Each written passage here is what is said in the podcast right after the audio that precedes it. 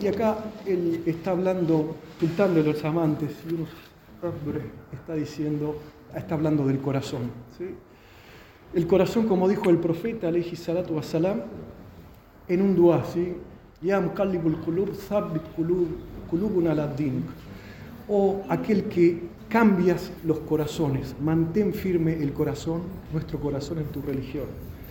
El corazón, el gonul, el kalb en árabe, es la última instancia del ser humano, ¿sí? es lo que nos distingue del resto de la creación, lo que nos da esa identidad, es aquello a lo cual en última instancia Allah lo castiga, Allah lo salva, es la última realidad del ser humano. Y acá el sultán de los amantes está hablando de esa instancia de la conciencia, de esa instancia de la conciencia entendido como el kal, como el gonul, como el sir, es ese corazón que va cambiando.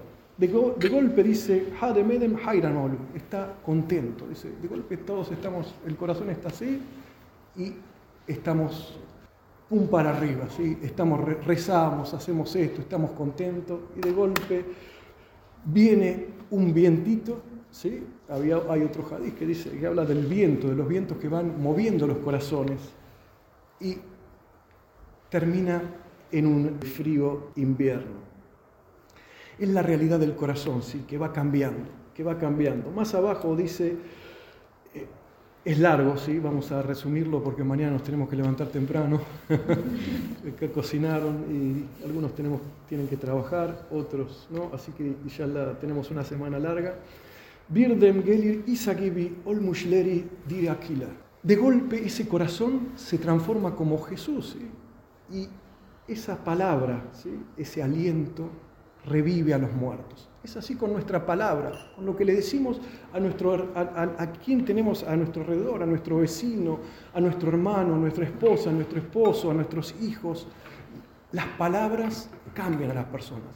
De la misma forma que hablar mal nos hiere y eh, genera tristeza, el hablar bien, el tener una palabra de aliento, en preocuparse eh, por el ser humano, en preocuparse incluso eh, en, forma extensiva por toda la creación, eso revive a los muertos. De la misma forma que Jesús, alayhi salam, revivió a los muertos, nosotros también con nuestra palabra, con nuestro hablar, con nuestro buen hablar, cambiamos eh, esa situación. Pero dice, Birdem Gilir, Kibir Evine, Firaun y Lehamam Olur.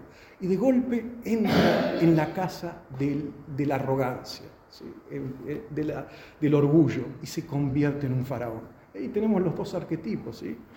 Eh, y Hamam, que era el ministro, el, el ministro de la corte del, fa- del faraón, está hablando de ese estado faraónico, ese arquetipo faraónico. ¿sí? Cuando dijo eh, Allah, en boca de Allah, relata esa Ana Rabbikum Ala, dice, yo soy vuestro Señor Supremo. Y nosotros, nuestro ego, nuestro naf, se pone ese estado faraónico que dice, yo soy esto, yo soy aquello, ese estado, ese estado.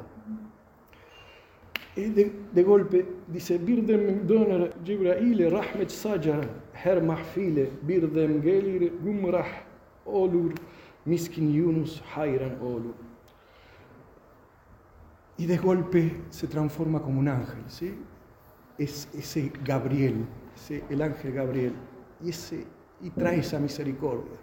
Como eh, recitamos en el, en el Sharif, ¿sí? Cuando dice, cuando hablamos, cuando hay este- ese dua, "Wan tarfa'a ma- eh, muhajjana ma malaikatika al-luiyya", y transfórmanos desde de la bayaría a la malaquía, es decir, de ese estado humano al estado angelical, al estado de luz. Ese es los cambios del corazón.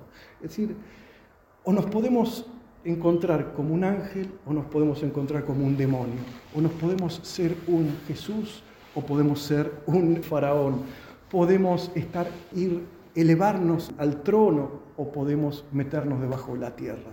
Es así que en última instancia tenemos que ser guardianes del corazón, tenemos que ser guardianes de nuestra conciencia, tenemos que estar siempre presentes y entender que de golpe podemos estar en una punta, podemos estar ahí alto y de golpe transformarnos en unos demonios.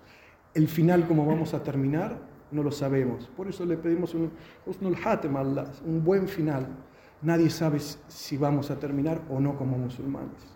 Ese es el desafío, ser realmente musulmanes, no entendido como el mensaje que es una eh, religión, sino musulmanes, la esencia de ser musulmanes es estar sometido a Dios. Estar sometido a Dios es entender estos nutuk, estos nutuk que no nos hablan desde la poesía, porque poesía es algo distinto, nos hablan del lenguaje del corazón, nos transmiten una enseñanza para todos. Sí que podemos cambiar, podemos cambiar. Ese es el desafío, ir desde ese estado de ese estado oscuro a ese estado luminoso. Que Allah nos conceda para todos esa, esa facilidad de ir, de elevarnos como los ángeles, salir del estado faraónico, del estado, de esos estados nefastos que nos, nos llevan hacia los más oscuros fondos de esta, de esta tierra. Inshallah que mañana tengan un hermoso día de ayuno, ya queda poco tiempo, fuerza, falta poco, saber, inallama sabirin, Dios está, Allah está con los pacientes. La paciencia es la llave, Miftahul Jannah, es la llave del paraíso, inshallah. Que Allah acepte el ayuno de todos y que el lunes, inshallah, sea el Id, que es la simbología del encuentro del amante con el amado. ¿Por qué? Allah dice, me reservo yo lo que le voy a dar al ayunante. Por la puerta de Reyhan, inshallah, entremos todos. Nos vemos, si Dios quiere, pronto. Salam alaikum.